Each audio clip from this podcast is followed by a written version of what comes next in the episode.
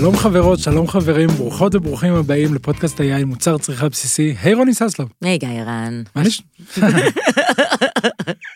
זה כאילו לא נגמר אף פעם, השאלות האלה ומה קורה ומה נשמע, וכל פעם מחדש את מפתיעה אותי עם דברים חדשים שאת עושה. זה נכון, זה נכון. מלא, עוד מעט הם יתגלו. כן, טוב, זהו. חברים מתבשלים להם. אי אפשר לספר יותר מדי, אבל רמז קטן, זה קשור במתבשלים להם אולי במידה מסוימת. אוקיי. וזה בטח יהיה בריא ומעניין. ואנחנו היום מדברים קצת על בריאות. והבריאות שנדבר עליה היא קשורה לעולם היין, אבל היא לא רק הבריאות הפיזית שלנו, יש נפש בריאה בגוף בריא. היום אנחנו נדבר דווקא על החלק הראשון של המשפט הזה. בדיוק, אנחנו כמו שאמרת מאוד רגילים לייחס ליין, להבין מיין, לחקור ביין את ההיבטים הפיזיולוגיים, של איך הוא משפיע על הגוף, על השומנים, על הדם, מונע אוסטיופרוזיס, אלצהיימר, כל מיני, והיום אנחנו בעצם נדבר על הנפש, וגם זה ממש יפה, איך יין יכול להיכנס לכמעט כל נישה, ואיך יש לו מין איכויות מרפאות ומיטיבות ומשפיעות, בצורה מאוד רחבה, מאוד הוליסטית, אם זה מבחינה חברתית, אם זה מבחינה פיזיולוגית, אם זה מבחינה קולינרית, בוודאי. לגמרי, ובעצם זה לא רק יין, המקום הזה של שימוש בחקלאות, שימוש באומנות, שימוש במטבח, במקומות שונים עבור טיפול, עבור המקום הטיפולי, ריפוי בעיסוק, גננות טיפולית, אחותי סיימה בהצטיינות עכשיו לימודי גננות טיפולית, זה עולמות מרתקים, וליין יש מקום מאוד מכובד מסתבר בעולמות האלה של הערך החברתי שהוא מביא. כן, כי הוא באמת מביא מהמון רבדים, גם החברתי, גם מבחינת התחושת המסוגלות, גם מבחינת האופקים שזה מרחיב, ודרך יין אפשר ללמוד על המון היבטים שונים בחיים, בגלל זה הזמנו היום לתוכנית אנשים שכל אחת ואחד מהם לוקחים חלק ומאפשרים ליין לעזור ולעשות כל כך הרבה דברים טובים. להיות כלי לבנייה של חברה טובה יותר, לסייע לאנשים במקומות שהם מתקשים, ובעצם דרך החקלאות שביין, אבל לא רק, בעצם מה שיפה ביין זה שהוא נוגע בחקלאות, הוא נוגע באומנות, הוא נוגע בעשייה פיזית, בתעשייה מסוימת. ביולוגיה, כימיה, קולינריה, נכון? שמחת חיים. וכל זה מתחבר לעשייה של אותם אנשים, ומסייע לאותם אנשים שזקוקים לזה, ואנחנו מכירים לא מעט ייננים שעובדים בתחום, שהיין הייתה מבחינתם איזושהי בריחה, או איזשהו משהו שעזר להם להתמודד, ולא נזכיר כאן שמות של ייננים ספציפיים, אבל מי שבענף מכירים. הרבה מאוד באמת היקב זה מה שלא פחות מיציל אותם. נתן משמעות, נתן עשייה, נתן יצירה, יצר קשרים. ונזמין את האורח הראשון שלנו, תומר וינברג, שהקים עמותה שנקראת תרא אומה. תומר עצמו נפצע קשה באירוע שבו גם נהרגו ונחטפו עד גולדוואסר וילדה עד רגב, זכרו לברכה, לאחר עשור של שיקום פיזי ונפשי מאתגר, תומר נחשף לעבודה בכרם, התחיל גם בתהליך הייצור, ומצא דרך זה שינוי מאוד משמעותי בחיים ומשמעות עצמה. והוא לקח את זה והמשיך את זה הלאה, ועכשיו מסתיים המחזור הראשון של קבוצה, שעוברת תהליך שלהם של גם גידול הענבים וגם עשיית היין. כן, ובעצם כמעט כל מי שנמצא בתוך הפרויקט הזה מתנדב שם, וזה המון אנשים טובים, הם חלק מהעניין הזה, יש לנו לא מעט אנשים סביבנו שמתמודדים עם דברים שקרו, אם זה בצבא, אם זה במקומות אחרים אזרחיים, אבל שקשורים למציאות המטורפת שאנחנו חיים בה, וזו דרך מאוד מאוד טובה לאפשר להם להתמודד. כן, התוכנית קוראים מרימים לחיים, מסע יין. זו תוכנית של שנה שלמה, שעוברים את כל החלקים השונים. ובוא נשמע מתומר. אהלן, נשמע. טוב מאוד, תודה שהצטרפת אלינו. שלום תומר. אהלן, בשמחה, כיף שמארחים אותי. אנחנו שומעים עליך לא מעט מזוויות שונות, כולל השותף שלנו לספר, יומן יין, הרפתקה ישראלית, שאני יודע שגם בעצמו חווה לא מעט בצבא, וגם שותף או לוקח חלק בתוך הפרויקט הזה. אבל בוא ניתן לך אולי קצת לספר מאיפה, איך נולד הפרויקט. טוב, אז המסע היין, מרימים לחיים, נולד בעקבות השיקום שאני עברתי.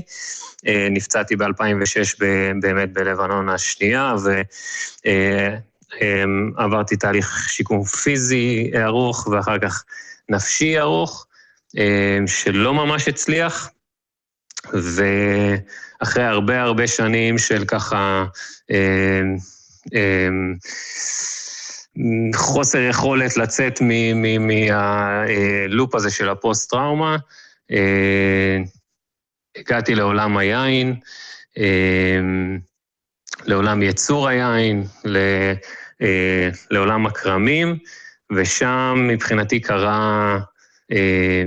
קרה איזשהו קסם,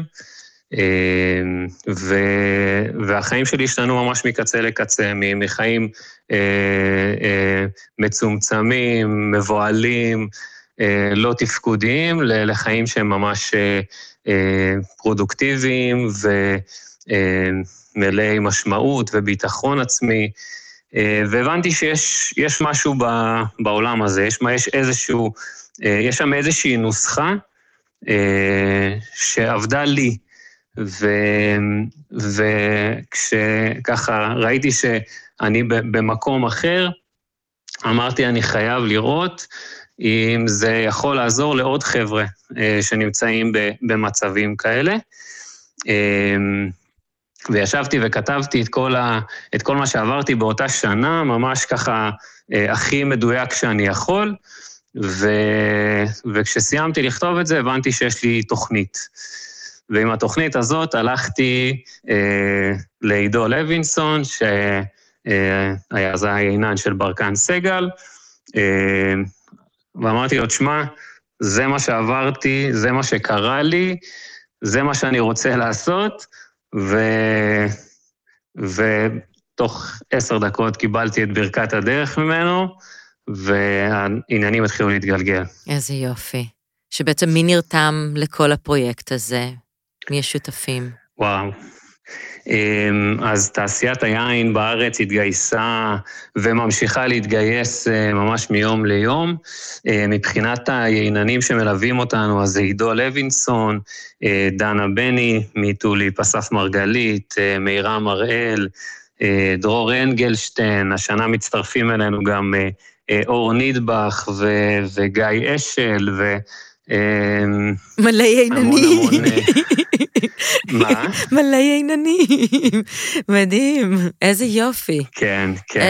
מלא אנשים, גם מקצועיים וגם עם לב רחב, ואפילו נפש טיפולית אנחנו מגלים שם, וזה, החבר'ה עוברים מסע מדהים. בעצם, כל אחד מהחבר'ה שלנו, אנחנו יצאנו לדרך 12 חבר'ה למסע הזה, כולם לוחמים, לוחמות, פוסט-טראומטיים, שראינו שכל אחד מייצר חבית של יין, וסביב החבית הזאת קורה תהליך. אנחנו רצים במשך שנה, מבציר עד בציר,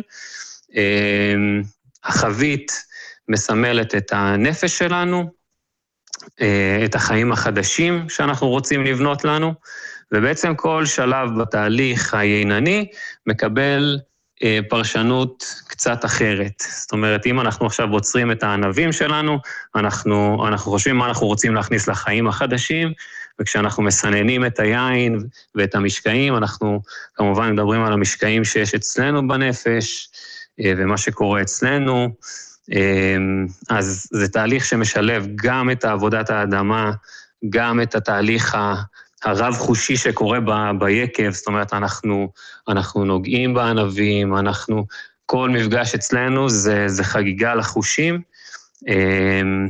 וזה באיזשהו מקום, אני רואה את זה כתיקון לחוויה החושית המאוד קשה וכואבת שעברנו בקרב, אנחנו נותנים לחושים שלנו משהו אחר, משהו בריא, משהו נעים, ובאיזשהו מקום עושים איזושהי טרנספורמציה לדבר הזה. מדהים. יפה. ובעצם החלק הטיפולי כאן, החלק העינני, הבנו שיש לא מעט, באמת מהעיננים היותר הרציניים בארץ שמלווים ולוקחים חלק, והחלק הטיפולי, איך הוא מתנהל, מנוהל, אנשי מקצוע?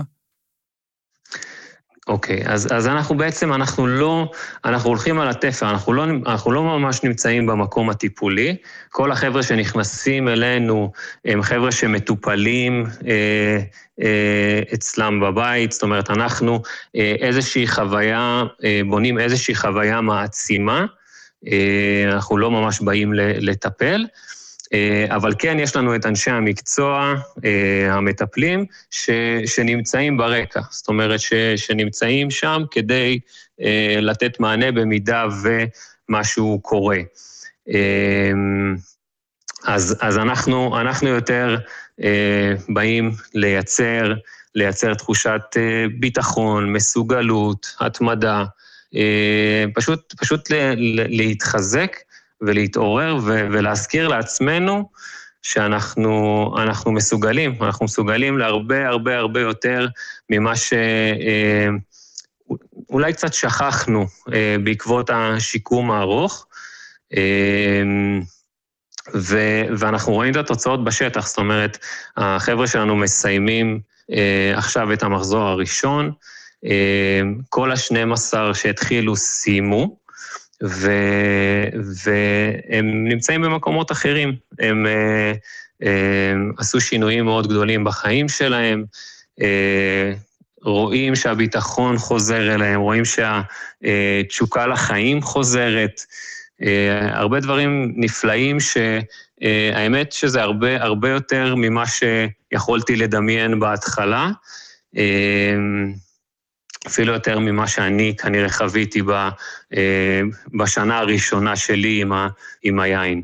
יפה, יפה, ובעצם אתה אומר שהמחזור הראשון עומד להסתיים, ויש כבר מחזור שני, ועם מישהו ששומע אותנו ובעצמו צריך, או חברים שצריכים, איך אפשר אולי להתחבר לפרויקט? אז כן, אז המחזור השני כבר... ממש בעוד חודש, פחות מחודש כבר יוצא לדרך, והוא כבר גובש.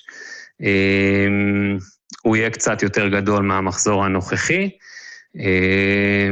וכן, השאיפה שלנו היא לגדול ולתת מענה לכמה שיותר לוחמים ולוחמות שנמצאים במקומות האלה, להדליק בהם חזרה את התשוקה הזאת לחיים. קשה לתאר במילים את התחושות. אנחנו עכשיו סיימנו לבקבק 4,500 בקבוקים של החבר'ה, שכל אחד עם סדרה אישית שלו, כל אחד הביא את עצמו לתוך הבקבוק, כל אחד עם התווית האישית שלו. תחושת הערך והמסוגלות החבר'ה האלה מחזיקים עכשיו. שאלה טכנית אחת קטנה, אותם בקבוקים, זה 4,500 בקבוקים, זו כן כמות של יין, למרות שזה מתחלק בין 15 אנשים, נכון, חבית זה משהו כמו 300 בקבוקים, האם זה רק מחולק לחברים, או שאולי יש דרך גם לרכוש את הבקבוקים, אולי גם כאיזושהי תמיכה לפרויקט ובשביל ההמשך, יש דרך למי ששומע אותנו וירצה לתרום, אולי לתרום דרך רכישה של בקבוקים, יש דבר כזה? אז ככה, קודם כל חלק מהתוצרת, החבר'ה לוקחים הביתה למשפחה וחברים, כבר לקחו אותה, כבר פתחו בקבוקים בארוחות שישי, זה ממש קרה בשבוע האחרון. את שאר התוצרת אנחנו נמכור, יהיה לנו אירוע השקה בקרוב, בשביל שאנחנו נוכל בעצם להמשיך ולתחזק את הפרויקט הזה, את העמותה הזאת, וזה גם הרעיון שלנו לקראת ההמשך, זאת אומרת, אנחנו באים, עובדים, מייצרים, מוכרים, ועושים את התהליך הרגשי העמוק הזה שקורה, ועוד לא דיברנו על הקרם שנתנו, נתנו ממש לפני 3 שבועות בבת שלמה, קרם שישמש אותנו בפעילויות בשנים הקרובות. זה הולך להיות קרם נגיש, גם לפציעות פיזיות וגם לפציעות נפשיות. לידו יש, אנחנו מקימים מרחב רגשי, מין בוסטן כזה, יער מאכל, שגם כן החבר'ה יוכלו לבוא ושנייה להתאזן מכל מה שקורה מסביב. נשמע כל כך חשוב, כל כך חשוב. מדהים. ותודה לך, תודה שזה מה שיצרת. רגע לפני שאנחנו רואים שלום, מי שיחפש למצוא אותך, אתכם, את הפרויקט באינטרנט, איך מוצאים אתכם? תרא אומה, גם בפייסבוק, גם באינסטגרם, יש לנו אינסטגרם חדש, צעיר, שנולד לפני שבוע, אז מוזמנים להיכנס גם לשם וגם לשם.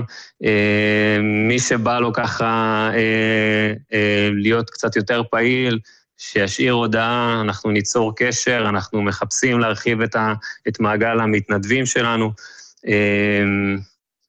זהו, וממשיכים להפיץ את התקווה הזאת לאחים שלנו, לאחיות שלנו הפצועים, שאפשר לחיות עם הטראומה קשה ככל שתהיה, ושאפשר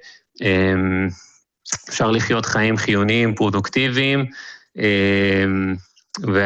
ואנחנו כאן, ובשאיפה שבעתיד נוכל לקלוט את כולם ולתת את המענה הזה שהוא באמת יוצא דופן. אנחנו נתמעות בעיניים כאן. ממש, ממש, זה כל כך חשוב, וזה באמת כל כך נותן תקווה, ופשוט תודה. תודה, תומר. תודה לכם. אנחנו נמשיך עוד להיות בקשר. כן, ונעלה גם אצלנו בדף בפייסבוק את הפרטים, ומי שירצה לקחת חלק, לתרום, להתנדב, ידע איך אפשר לעשות את זה. מדהים. תודה. מדהים. תודה רבה לכם. ביי ביי. וואו. תשמע, אני חייבת להגיד שבאמת, אחד הדברים בלחיות במקום כל כך מורכב, עם כל כך הרבה כאב, עם כל כך הרבה קושי, שיש גם אנשים עם לב כל כך רחב, שבאמת נותנים תקווה, באמת, ומחזקים ועושים, והביחד הזה הוא הכל, פשוט הוא הכל. כן, וזה משהו שבסופו של דבר כולנו פוגשים אותו. אני לא חושב שיש ישראלי שלא, אם לא חווה בעצמו, אז מכיר במעגל ראשון, מעגל שני, מישהו שהיה, שפגש. פוסט-טראומטי.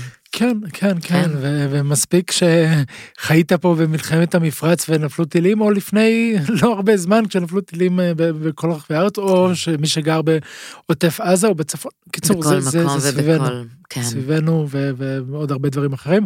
ומדהים שדווקא מתוך המצוקה נולדים פרויקטים כל כך יפים, ובואי ננסה לקחת את זה. ונמשיך עם נשימה עמוקה באמת לעוד פרויקט מאוד מאוד מרגש, מקום שנקרא כפר כישורית, שהוא בעצם בית לחיים לבוגרים עם צרכים מיוחדים, הוא נמצא בקיבוץ קישור שבגליל המערבי, וזה בעצם מקום ששתי קהילות, הכישורית וקישור, חיים ביחד. בקיבוץ יש הרבה ענפים שונים, אם זה כלבייה או גינת ירק, מאפייה, ויש גם יקב, ולדבר על היקב, ונשמח להזמין את יעל לרמן, אחראית האירוח במרכז המבקרים של יקב קישור. היי יעל. היי יעל. שלום, שלום. תודה שהצטרפת אלינו. תודה לכם. אנחנו שמענו, חלקנו מכירים יותר, חלקנו פחות, אבל נשמח שתספרי בכמה מילים את הסיפור של כפר כישורית, של יקב קישור והחיבור שביניהם. בשמחה. אז קודם כל כישורית עצמה, הכפר, הוא נוסד ב-97 על האדמות של קיבוץ קישור, קיבוץ שכבר רוב התושבים עזבו אותו, ויעל שלו ושוקי לבנגר, כל אחד ככה הגיע מהתחום שלו, חיפש איזושהי אלטרנטיבה למוסדות שאנחנו מכירים, והם באמת ככה הגיעו למקום הזה, לקיבוץ, ועל האדמות שלו הם הקימו את הכפר בעצם, שכיום גרים בו כ-190 בוגרים, מעל גיל 21, עם צרכים מיוחדים. הקהילה הזאת ככה באמת יצרו פה איזושהי קהילה מאוד פתוחה ותומכת, שנותנת לחברים באמת אפשרות לנהל את החיים שלהם באופן מאוד עצמאי. גם ככה באמת מבחינת המגורים שלהם, שיש להם אפשרות בחירה לאיך הם רוצים לגור לבד או עם שותפים. יש כאלה גם שיוצאים וגרים בקרמיאל למשל, ומי באמת איפה ואיך הם רוצים לעבוד. פה בכפר יש כל מיני ענפי תעסוקה בעצם. מה האופציות שלהם? כן. אז בכפר באמת יש כל מיני ענפי תעסוקה, מגינת ירק אורגנית, שמהירקות שהם גם מכינים להם את האוכל במטבח, וגם אנחנו פה במרכז המבקרים מכינים את האוכל. זאת אומרת שמה שמוגש ביקב זה הירקות שאתם מגדלים. נכון, נכון. יש פה גם דיר עזים אורגני, אחד הגדולים בארץ, שיש בו 1,000+ עזים. יש לנו פה גם כן כלבייה, עושים גבינות בעצם? אורווה טיפולית. אז הייתה לנו פה, הייתה מגבנה, לפני, לא מזמן היא נסגרה, אבל כן יש עכשיו עבודה על לפתוח אותה מחדש. מדהים. יפה. אז נקווה שזה יקרה בקרוב. ואז באמת. בעצם אותם... בינתיים החלב אנחנו מוציאים החוצה. ואותן גבינות בעצם אמורות גם להיות במרכז המבקרים, ולהיות כחלק מכל המכלול. כן, כרגע אנחנו מגישים באמת גבינות שמגיעות מחוות רום, שגם שם בעצם הם מעסיקים אנשים פגועי נפש, אז ככה זה שילוב יפה שנוצר בינינו. יפה. יפה מאוד. יש להם פה באמת עוד הרבה אפשרויות תעסוקה, שכל אחד יכול למצוא באמת את מה שהוא טוב בו ומה שהוא מתחבר אליו, וכמובן, כמו שהתחלת להגיד, אז גם הקרמים עצמם, וגם היקב הם ענפי תעסוקה פה. הקרמים זה ממש, אם זה טיפול בקרמים, הבציר שהוא ידני, אחר כך היין, הבקבוק, תוויות, כל התהליך הזה. ובמרכז מבקרים גם כן, אם זה לעזור לנו ככה לקבל את האורחים, להגיש להם את האוכל, הם אוהבים גם מאוד לשבת עם האורחים ולספר להם באמת את הסיפור האישי שלהם ואת הסיפור של הכפר. יפה. מארחים? מארחים בבית. כשאיך בעצם הקהל מקבל את זה? מי שמגיע אליכם לבקר ביקב ובעצם פוגש אותם ושומע את הסיפור? אז באמת זה מאוד מקסים, כי הרבה אנשים לא מכירים את הסיפור שלנו, ומגיעים לפה במקרה, מחפשים איזשהו יקב באזור, ומגיעים אלינו, וכשהם שומעים את הסיפור, אנחנו גם בשער כבר אומרים להם לאן הם בעצם נכנסים, וכשהם שומעים את הסיפור, אז קודם כל, כל הגישה פה משתנה. כן. יש איזה ככה יותר פתאום סבלנות. מה את מרגישה שמשתנה? יפה. יפה. יש איזו סבלנות כזאת, כי גם הם מבינים באמת שלוקח אז קצת יותר זמן לחתוך את הירקות, ולוקח קצת יותר זמן לערוך את השולחן. אז הדברים האלה באמת מתקבלים מאוד בהבנה, ובהמון סקרנות. אנשים באים ושואלים שאלות, ומתעניינים, ומאוד שמחים גם כן כשמציעים להם את האפשרות לדבר עם אחד החברים, אז יש הרבה באמת שמאוד שמחים שהם באים, יושבים איתם בשולחן, ומדברים איתם ופותחים שיחה, יכול להיות לפעמים של חצי שעה וגם יותר. יפה. יפה, יפה. אנחנו יודעים שבעצם פרויקטים כאלה קיימים מעט מאוד עוד בארץ, בעולם. היה את היקב הראשון שהתחיל בדבר הזה, שזה יקב טוליפ, שהוקם בכפר תקווה. מעבר לזה, אני שמעתי על עוד, אבל לא הצלחתי לאתר בעולם, ניסיונות לייצר משהו דומה לזה. יצא לך לשמוע על משהו נוסף שנעשה באותם מודלים? זהו, זה האמת אחד הדברים שאנשים שמגיעים לפה, אחד הדברים הראשונים שהם אומרים, זה איך זה לא הנורמה, איך אין יותר דברים כאלה, יותר מקומות כאלה. ובאמת בארץ אז יש את טוליפ, את כפר תקווה, יש גם באזור באר שבע, אבל בעולם באמת זה משהו שמנסים ללמוד עכשיו. שוקי לוינגר באמת, שהוא פה אחד ממי שהקים את המקום, טס באמת לכל מיני מקומות בחול כדי ללמד אותם את המודל הזה, כי באמת הם רוצים להצליח ולעשות את זה גם במקומות אחרים. יפה. אבל זה לא פשוט. יפה. כמה יין עושה היום היקב? היקב, כיום אנחנו נותנים 70,000 בקבוקים. וואו. כן, ממש. שנה הבאה כבר נגיע ל-80. יפה. וכן, ובעתיד גם מתכוונים ככה לנטוע פה עוד כמה דונמים של קרמים, ככה שאנחנו רק גדלים. זה ממש לא קטן כבר. כן, ולמי שרוצה לבוא לבקר, מתי ואיך מומלץ, צריך להתקשר, יש זמנים שאתם פתוחים קבוע. קודם כל יש לנו אתר אינטרנט שאפשר אז להיכנס, לשלוח לנו מייל אם רוצים, להתקשר אלינו כמובן. אז האתר שהמרכז מבקרים שלנו בעצם פתוח כל השבוע מא' עד ו', חוץ משבת, בין השעות 11 ל-3, ומוזמנים להגיע אלינו, אפשר עם תאום מראש, אפשר גם בלי, ואנחנו נשמח באמת לקבל פה את כל מי שירצה לבוא, להחוות ולהכיר מקרוב את המקום ואת האנשים המאוד מיוחדים שיש בו. יפה. מקסים, מקסים, ועצם הערכים שזה נותן, א', המקום שזה נותן לאותם אנשים שצריכים את הסביבה התומכת, וכדי לקחת חלק בחיים בצורה פעילה וחלק משמעותי בחברה, ומהצד השני מאפשר לחברה שמחוץ לכישורית להגיע ולפגוש ולתקשר בצורה בלתי אמצעית, ואולי קצת להוריד את הפחד לפעמים שיש, או החשש שלפעמים שיש מאנשים שקצת שונים אולי מהסטנדרט שאנחנו מכירים. זה מקום מפגש מדהים. נכון, נכון. אז תודה על הפעילות היפהפייה שאתם עושים, והרבה בהצלחה. תודה רבה, יעל. תודה רבה, וגם אתם מוזמנים אלינו בכך. בהחלט שנבוא, בהחלט, מקום מאוד יפה ואהוב. תודה. תודה לכם. וואו, באמת, באמת, באמת. באמת, זה הפרק שהכי קשה לי להקליט. כן. לוקח לנו כל...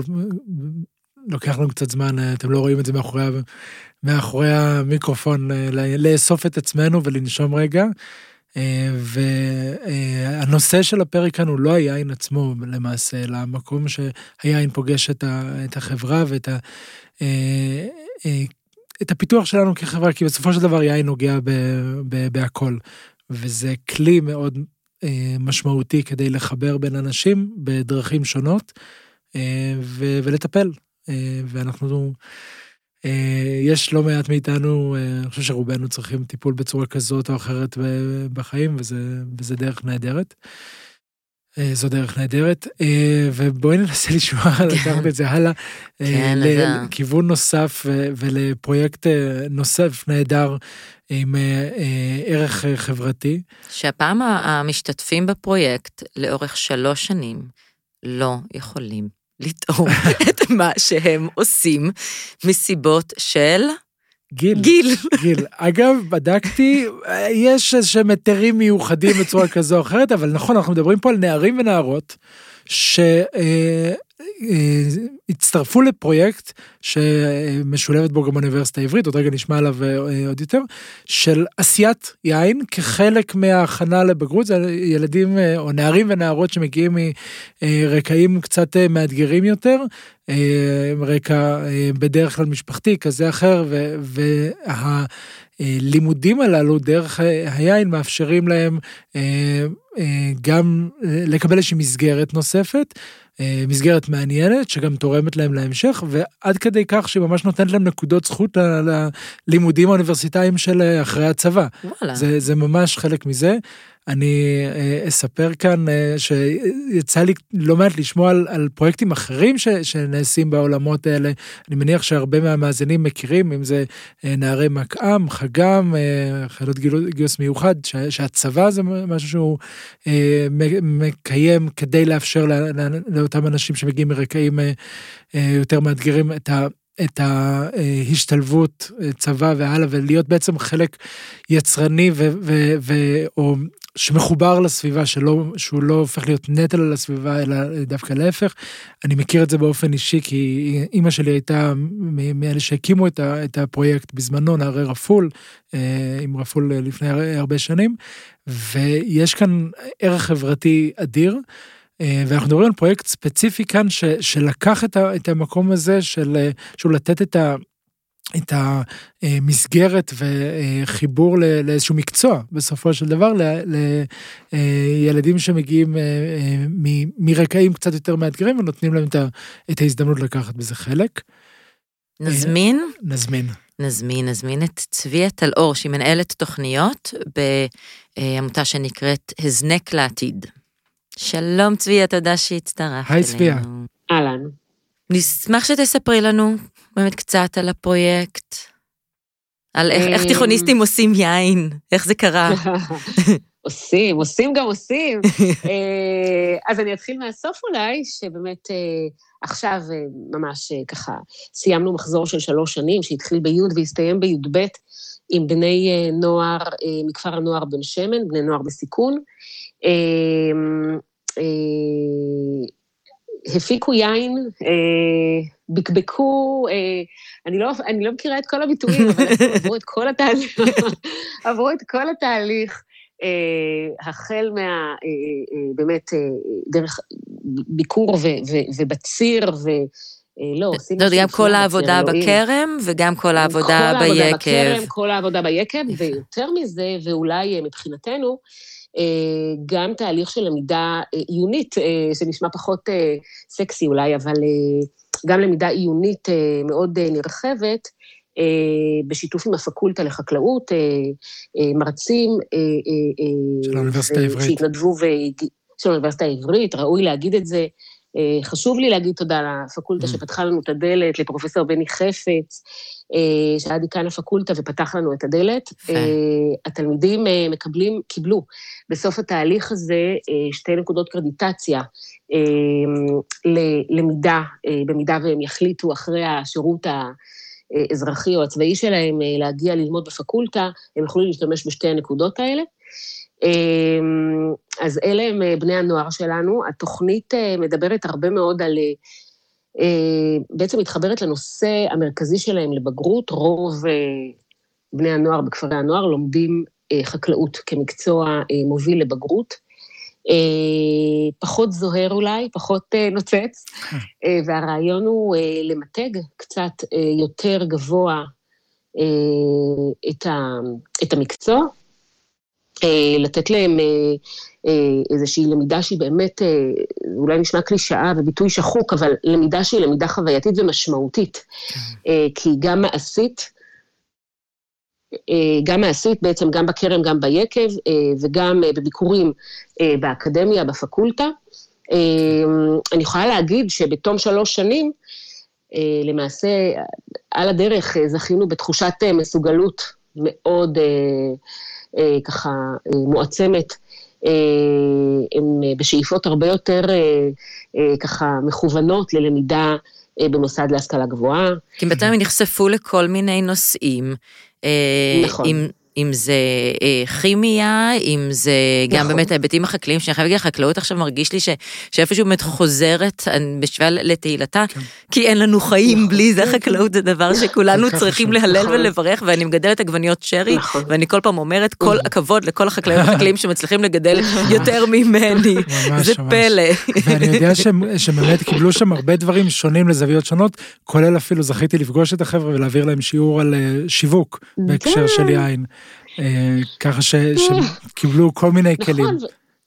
נכון, ואם מדברים כבר על בני נוער והאסוציאציה שיש לנו עם אלכוהול, אז אני חושבת שדווקא ההתנסות הזאת, החוויה הזאת, נותנת להם להבין את המשמעות של יין ושל אלכוהול במובנים כל כך אחרים, להתחבר לעולם הגדול בקטע הזה של התרבות של היין, ומה זה אומר? אנחנו קיבלנו אישור מיוחד במשרד החינוך לטעום יין, כי היה לנו שיעור, זאת אומרת, ביקור שלם על טעימת יינות, וקיבלנו אישור כזה, אז כל התפיסה שלהם, כל הראייה שלהם על אלכוהול, אני חושבת הרבה יותר, עברה שינוי דרמטי, ואולי לימדה אותם קצת לצרוך את המוצר הזה, באופן הרבה יותר תשומת לב ומודעות, ולא בשביל להשתכר, בדיוק, זה נותן פרספקטיבה באמת במקום אחר של אלכוהול בחיים.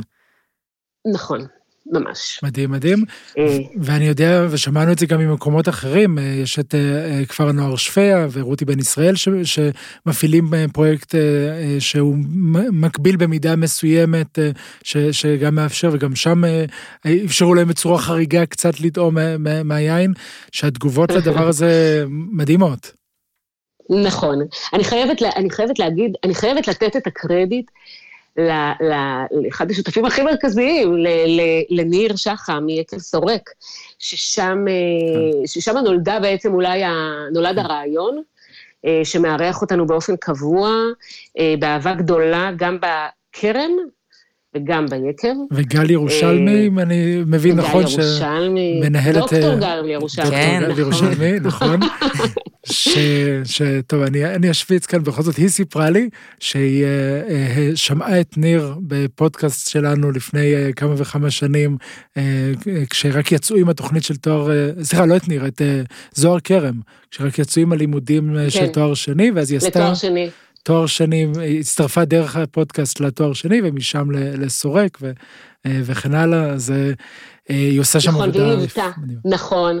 מופלאה, היא ליוותה את יש לנו 3 שכבות בעצם, י', י' א' וי' ב', היא ליוותה את שתי השכבות י' א' וי' ב' בפעילות שלהם בקרם וביקב, בקבקנו ביחד, מעכנו ביחד, באמת, זו הייתה חוויה יוצאת דופן, ואני חייבת להגיד עוד מילה בעצם על התלמידים, חייבים בית ספר מאוד מחויב, אנחנו, הזנק פועלת למעלה מ-300 תיכונים ברחבי הארץ, וגם בהרבה כפרי נוער, ויש לנו פה בית ספר מאוד מחויב, ומאוד, שלקח את המתנה הזאת בשתי ידיים, וידע ללכת איתנו, זה לא פשוט ככה, להוציא את התלמידים ליקב, לקרם, בשעות האלה, בימים האלה, בתאריכים האלה, ועשינו את זה כמו גדולים. איזה יופי.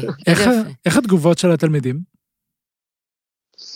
אז זה מדהים, זה באמת מדהים, ואני מכירה את רובם ככה, באמת, אפילו שאני לא באמת נמצאת איתם בפועל, כל מפגש כזה, הזנקו בעצם, אנחנו פיתחנו את התוכנית, אבל לא נמצאים יום יום איתם בתהליך, וזה מדהים לראות את השינוי, את התהליך שהם עוברים בשלוש שנים האלה, והם עוברים תהליך.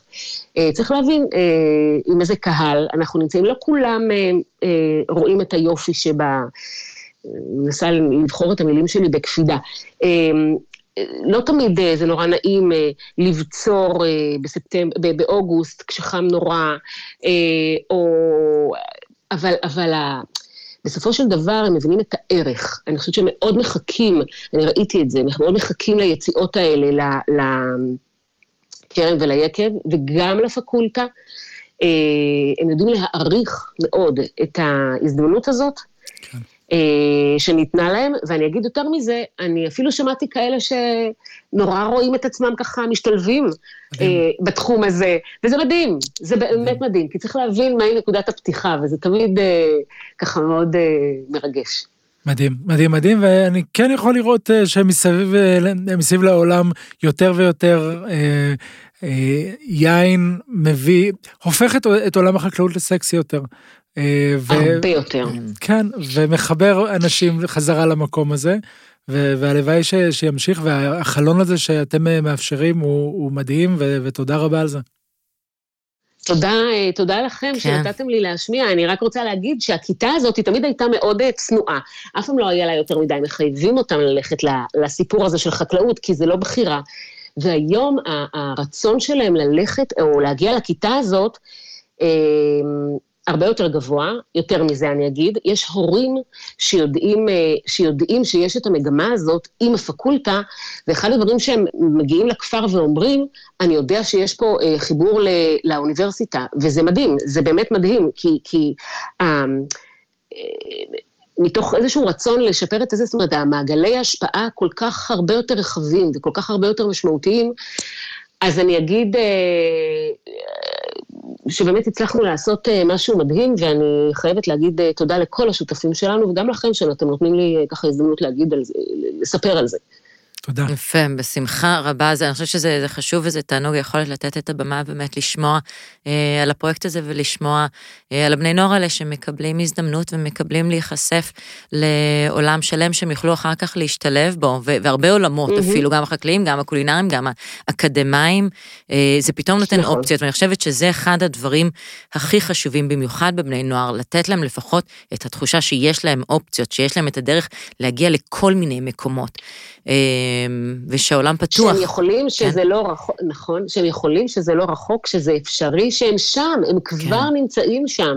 הפקולטה מקבלת אותם בזרועות פתוחות. איזה יופי. דוקטור סמדר הרפז, שמנהלת לנו את הסיפור הזה בתוך הפקולטה, אישה מופלאה ביותר, אחת המתנות הכי יפות שיכולנו לקבל במסגרת התוכנית הזאת, באמת, גורמת להרגיש מאוד בבית, ואני חושבת ש... אני אגיד בהשוואה אולי לאחרים, למרות שאנחנו לא אוהבים לעשות את זה, אבל בהשוואה לתלמידים אחרים, שלא זוכים לקבל את זה, יש להם איזשהו, אני אגיד בונוס, או פור על אחרים, וזה, אני מאוד, אתה יודעת, זה לא משהו שאפשר לא להתייחס אליו, או להתייחס אליו בביטול. תודה רבה. תודה והמון הצלחה. תודה לכם. הצלחה. תודה רבה, תודה. להתראות. וואו, המקום הזה שלהם, לפני שיצאנו לדרך אל המסע הזה, שנינו היינו, שמענו על דברים, הבנו שיין נוגע במקומות חברתיים נוספים, אבל לי לפחות ההבנה של עד כמה זה עושה את זה, היא מדהימה, וכיף לי להיות חלק מתוך התעשייה ומתוך המקום הזה. כן. כן, כן, אני מרגישה עם מעט מילים, ובאמת מאוד מתרגשת ומאוד שמחה שיש אנשים נפלאים שבוחרים להשתמש בכלים האלה בשביל לעזור לחיילות וחיילים פצועים ופוסט-טראומטיים, לעזור לבני נוער, לפתוח להם את העולם, לעזור לאנשים עם צרכים מיוחדים, לחיות חיים פרודקטיביים וקהילתיים וחברתיים, זה... מדהים, ואם אתם מכירים עוד יוזמות מהסוג הזה, או שרוצים להציע עוד, ואולי להקים עוד פרויקטים כאלה, בסופו של דבר זה אנשים שקמו והחליטו ללכת בדרך, ופשוט צחפו אנשים אחרים, אנחנו נשמח לשמוע גם באופן אישי, אבל אני חושב שעדיף אפילו לדף הפייסבוק שלנו, מוצר צריכה בסיסי, נוכל לנהל שם דיון סביב זה, אולי לתרום ולהרים פרויקטים נוספים. ליצור חיבורים וקישורים, כי באמת בסופו של דבר זה כל עניין של חיבורים, ויש אנשים טובים. לגמרי. אז תודה רבה רוני ססלב. תודה גיא רן, תודה לכולכם, שיהיה ימים הכי קלים שיכולים. ביי ביי.